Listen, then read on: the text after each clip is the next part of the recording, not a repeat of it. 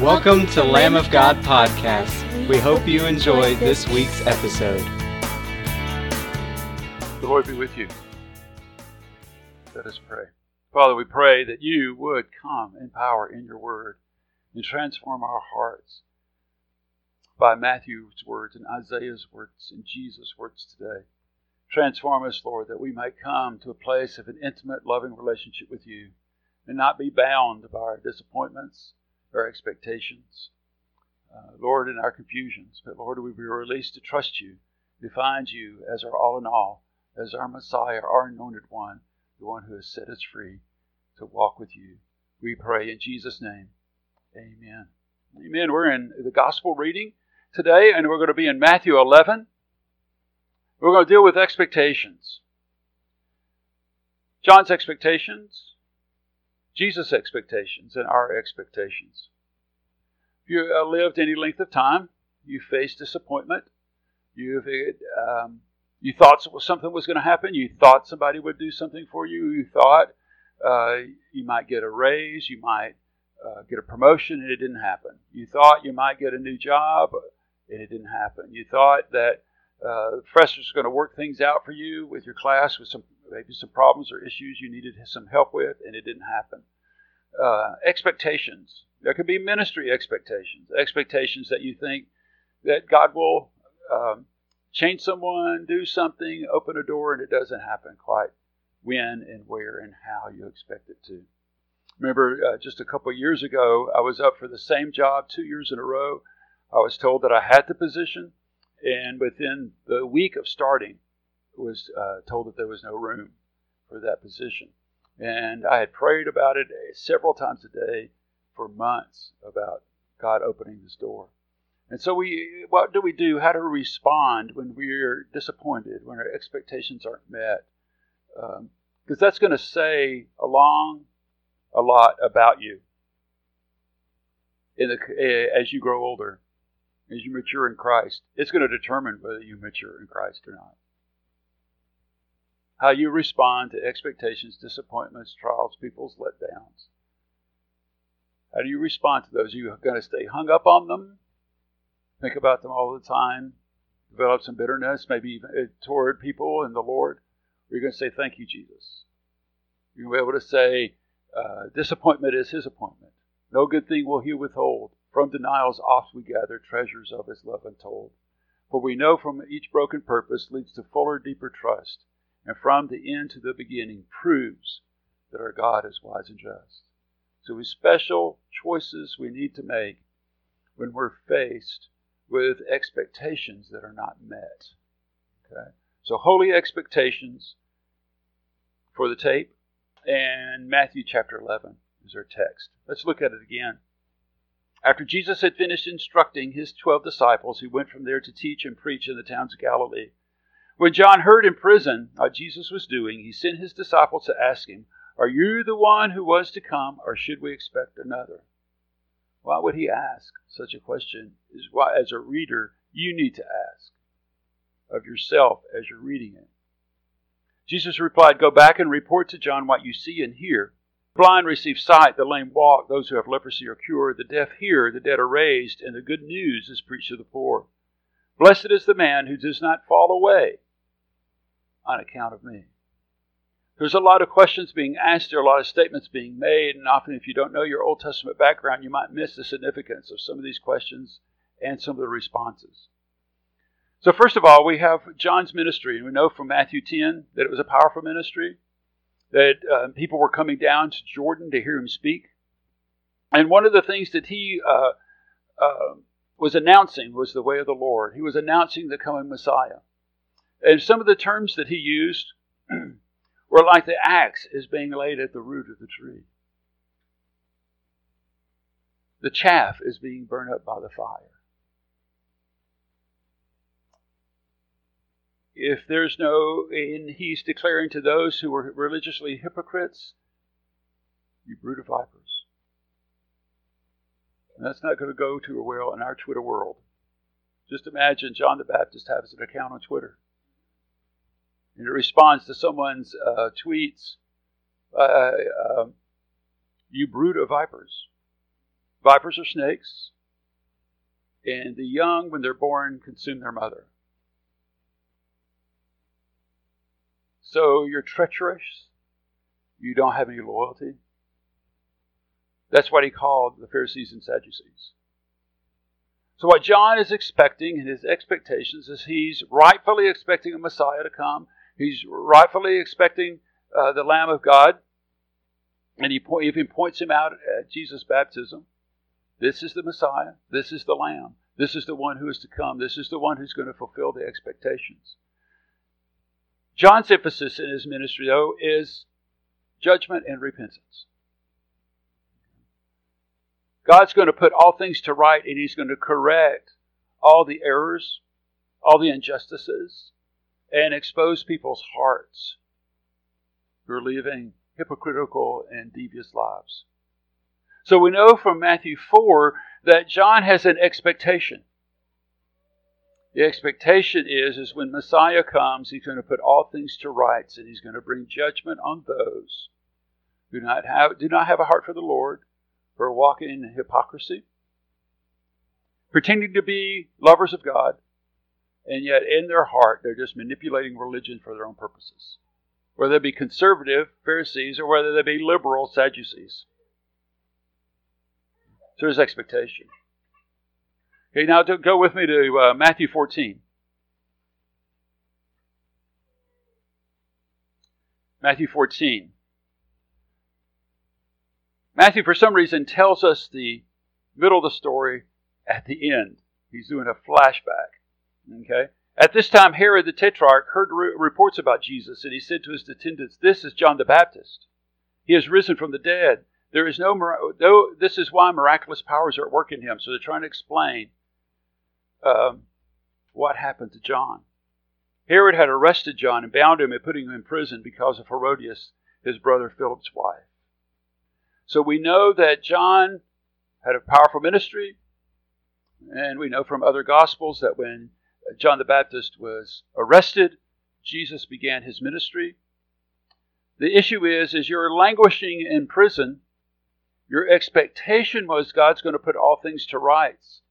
So he's going to deal with these Roman authorities who are oppressing Israel and has put Israel in exile. So you're you're sitting in a smelly, rat-infested, fungus-ridden, moldy-ridden prison cell, and what you thought would happen is God dealing with these unjust people has not happened yet. So you grow discouraged while you're in prison. And so that's what prompts the question. When John heard in prison what Jesus was doing, I love the E S V translation. When John heard in prison the deeds of the Messiah. That's probably the better. I'm reading from N I V, but it's probably the better, clearer translation. When John heard of the deeds of the Messiah. In other words, he heard what Jesus was doing, and he recognized that he was the Lamb, and he saw the works that he was doing. He recognized that messianic passages in the Old Testament were starting to be fulfilled. Okay. He sent his disciples to ask him, "Are you the one who was to come? Are you truly the Messiah? Or should we expect someone else?" So in other words, Jesus, I know when I baptized you, I said, "Behold, the Lamb of God that takes away the sin of the world." I have to admit, I'm in prison and I'm languishing. Some of the things that I thought would happen to change the government, to bring judgment to the world, haven't happened yet. So in his discouragement in prison, he comes to a point and he says, "I just, are you one? Are you it? Are you really the Christos, the anointed one, the Messiah, the one who's fulfilling all the promises to King David and the covenant of David in Second Samuel seven?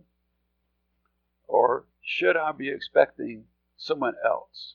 Because this is not the way I expected your kingdom to come." Now, how many times in your life have you asked that of the Lord? "This is not what I expected. I expected you to come through in a big and powerful way. I expected this new job, this new relationship, or I expected you to correct this person or bring justice to my situation, and it didn't come in the time, in the manner that you expected."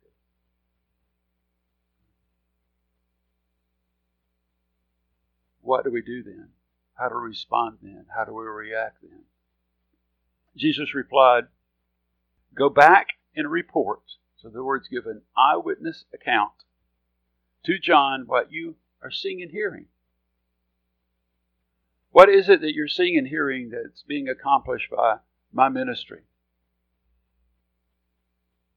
The blind receive sight, the lame walk, those who have leprosy are cured, the deaf hear, the dead are raised, the good news is preached to the poor. These are just not random reports. He's specifically quoting Isaiah. He's specifically quoting passages from Isaiah's writings to help John understand that the messianic call that he thought that Jesus had is being fulfilled in the very scriptures that he has read, he knows, and probably has memorized. Let's just look at one of them. Okay? Let's go to Isaiah thirty-five. Isaiah thirty-five. This is a um, favorite passage of Israel. A prophetic word that after the exile that they will return and God will do this great work in their midst. And he says, in, uh, and it's quoted a good bit in the New Testament. In Isaiah thirty-five three, strengthen the feeble hands and steady the knees that give way. Say to those with fearful hearts, be strong, do not fear, your God will come. So here we are in the season of Advent, and Isaiah is telling us not to be afraid, that the Lord is going to come in our midst. And look, he will come, and he will make things right. He will come with vengeance and with divine retribution. He will come to save you. So John didn't get it wrong. What John struggled with was the timing of the judgment, the timing of the Lord bringing justice. He thought it would be more immediate. But what he taught in John, Matthew four, was completely correct.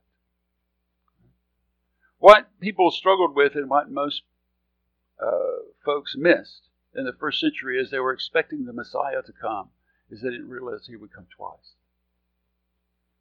They didn't realize he would come once, bringing healing, establishes a kingdom, welcoming the lost and the struggling into salvation, finding fullness in God. And then there would be a second coming that would bring judgment and vengeance and put everything to right. And as we said a couple of weeks ago, we're living in that in-between time. We're living in the time of invitation, but then there will be a time at second, Christ's second coming where, where he puts all things to right. And notice how he comes in this first coming. Verse five, Isaiah thirty-five five. Then will the eyes of the blind be opened, and the ears of the deaf unstopped. Then will the lame leap like a deer, and a mute tongue shout for joy.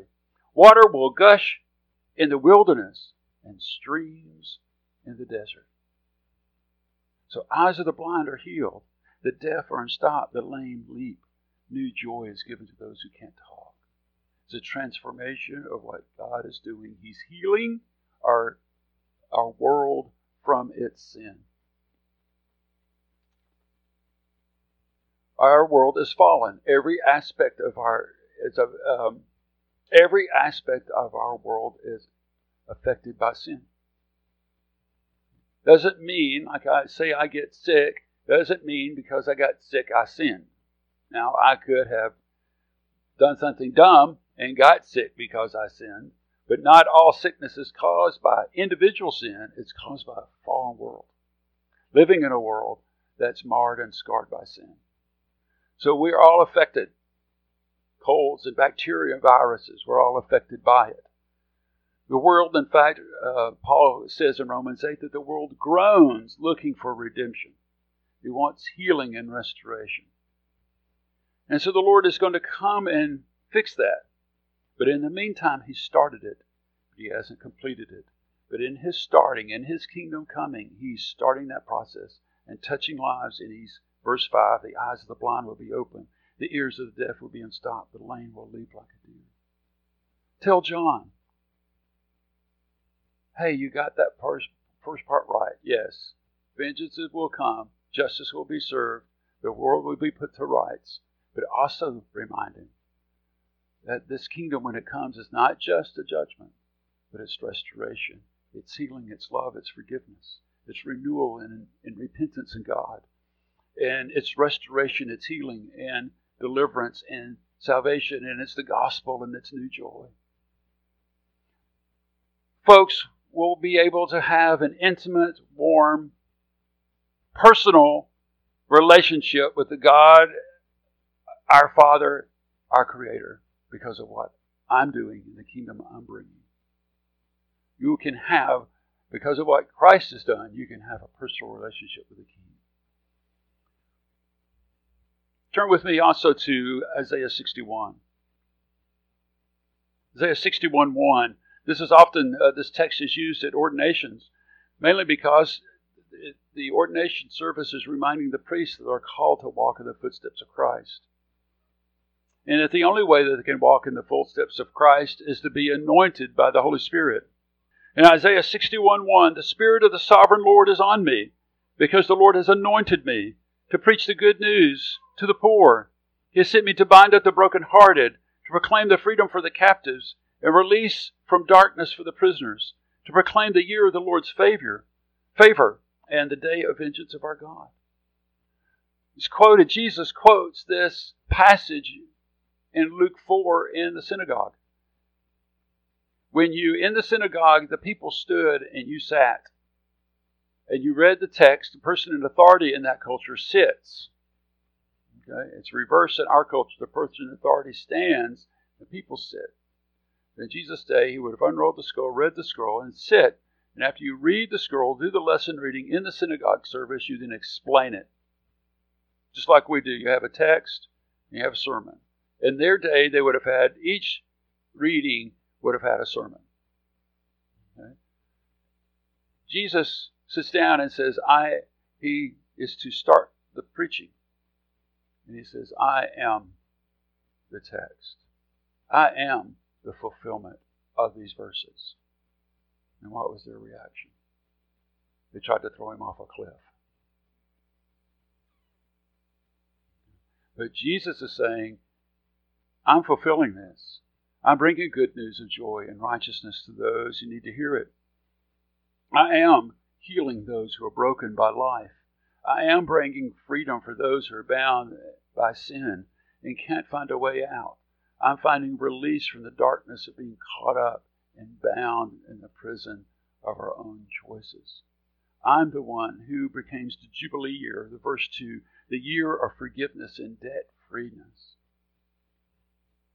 I bring comfort for those who are struggling and mourning under grief and disappointment.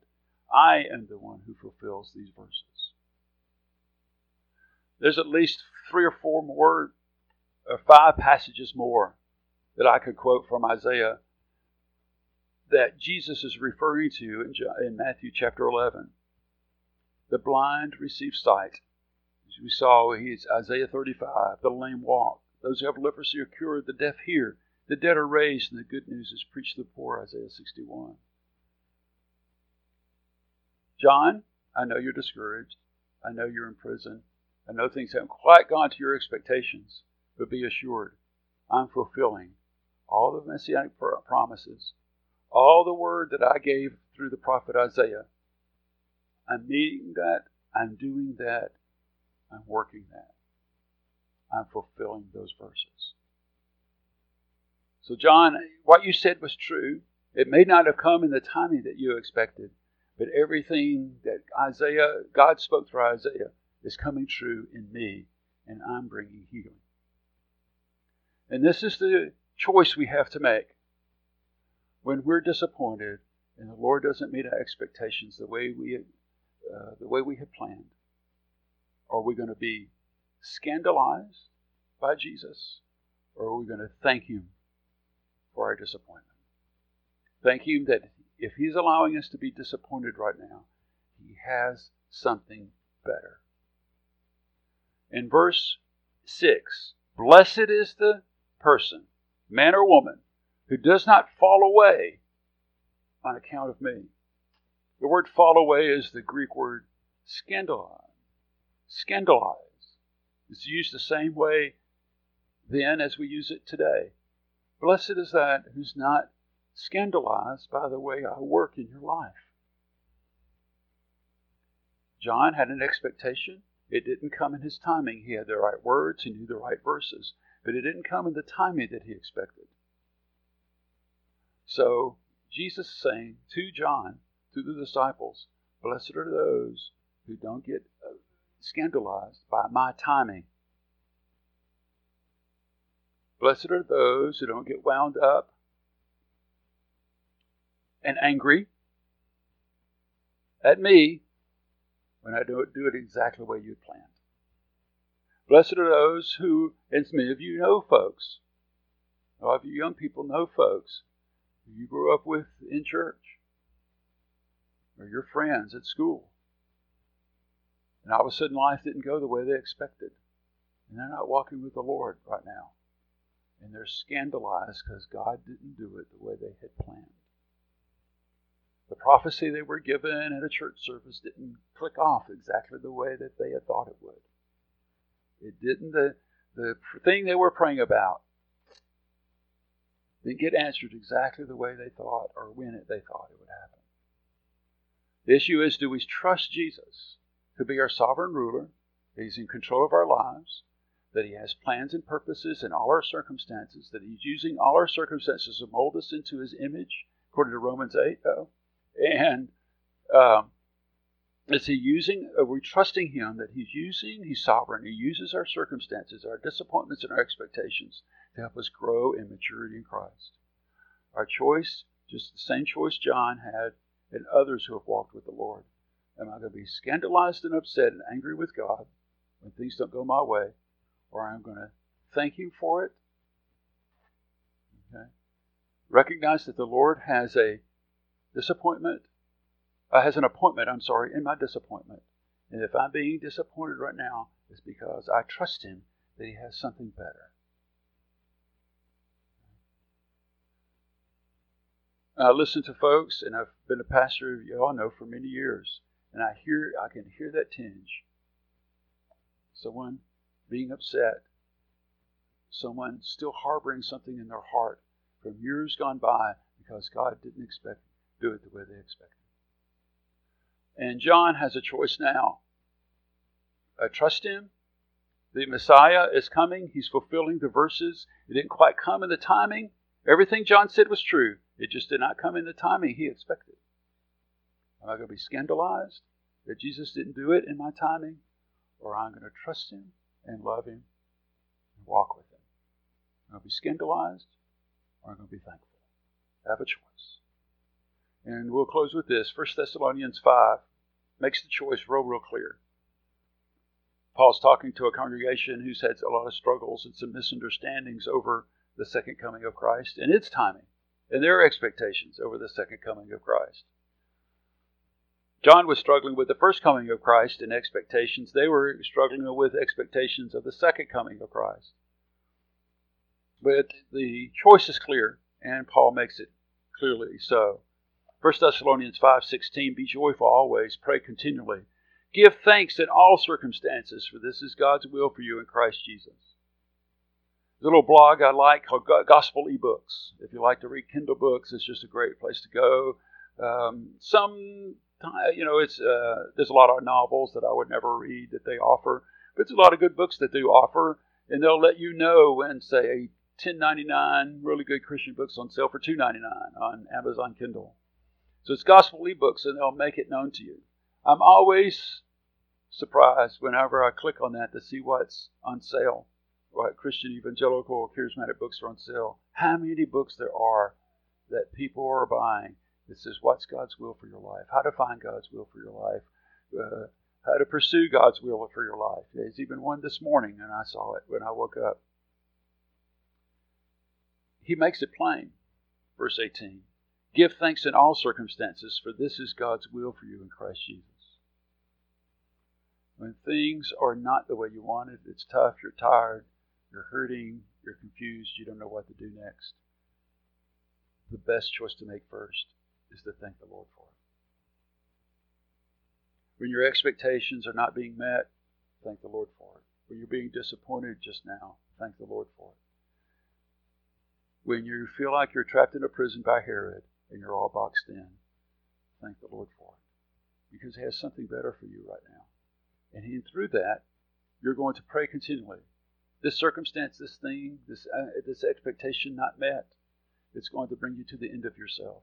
And as you bring you to the end of yourself, you're going to say, I have no, nowhere else to turn but to you, Lord. And so you're going to just be praying about it all the time. Lord, how can I walk with you? How can I trust you in the midst of this? How can I endure this? How can I get through this? Help me, Lord. I need your strength, your grace, your Holy Spirit.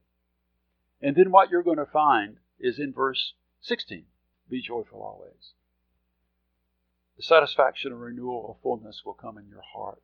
Even irrespective of what circumstances you live, you'll find new fulfillment and satisfaction in Jesus, even when sometimes nothing has changed. But your heart has changed because you're able to see that the Lord is working in the midst of your disappointment. It's bringing renewed and deepening relationship with Him, okay, through your circumstances. So we want to know what God's will is for our life. But Scriptures tell us plainly, God's will for you is to give thanks. As I give thanks, it'll cause me to pray continually because the circumstances that I'm thanking the Lord for is making me more dependent on Him. In verse seventeen and then verse sixteen, as I'm more dependent on Him, I find Him nearer and dearer, and as I do, I find new joy and satisfaction in Him. This is the only way. There's a joke in the Mandalorian where they always say, this is the way. Okay. And they respond, this is the way. Well, let me tell you, this is the way, okay, for the Christian life to be um, lived in joy and peace in Christ. This is the way. Be joyful always, pray continually, and give thanks in all circumstances. That's Jesus' response to John. I'm fulfilling the text. Might not have been your expectation, but listen. John, uh, Jesus says in verse seven, as John's disciples were leaving, Jesus began to speak to the crowd about John. What did you go out into the desert to see? A reed swayed by the wind? If not, what did you go out to see? A man dressed in fine clothes? No, those who wear fine clothes are in king's palaces. Then what did you go out to see? A prophet? Yes, I tell you, and more than a prophet. The Lord affirmed John's ministry. He affirmed him in the midst of his confusion. And he encouraged him and showed that John fulfilled a uh, passage from Malachi. This is the one whom is written, I will send my messenger ahead of you, and who will prepare your way for you. Malachi prophesied there would be a forerunning spokesman who would come before the Messiah and alert to the people to his presence. That's what John did. He fulfilled that verse in Malachi. And the Lord is affirming, the Lord Jesus is affirming John's role in fulfilling that verse. Verse eleven, I tell you the truth, among those born of women there is not risen anyone greater than John the Baptist. Even though John the Baptist struggled with some discouragement in prison, and even when you find yourself discouraged or depressed or disappointed, know that the Lord will bless you. He will honor your faith, and He honors John. No one is greater than John. Why is no one greater than John? Because John points to Jesus. Yet, he who is least in the kingdom of heaven is greater than he. All those who have experienced Jesus, pointed to Jesus, having a relationship with Jesus, are greater than John the Baptist. So you may have come through some ups and downs of life and had some expectations and frustrations that you're upset about. Let me encourage you to turn those over to Christ, to thank Him for it, to say, Lord, I don't always understand it, but I trust you in it. In the midst of that, Lord, I will find you in prayer, and Lord, I will find new joy and satisfaction in you, instead of finding my joy and satisfaction in my circumstances. Now let's pray. Father, we thank you that this is the way to walk. This is the way to walk in your spirit. This is the way to find you in intimate relationship with you in the midst of our struggles and our disappointments and our expectations. Lord, this is the way, Lord. Help us to remind us. Strengthen us, Lord, to be able to say, thank you, Jesus, in our deepest disappointments. We pray in Jesus' name. Amen. Thanks for joining us this week. Hope to see you next time.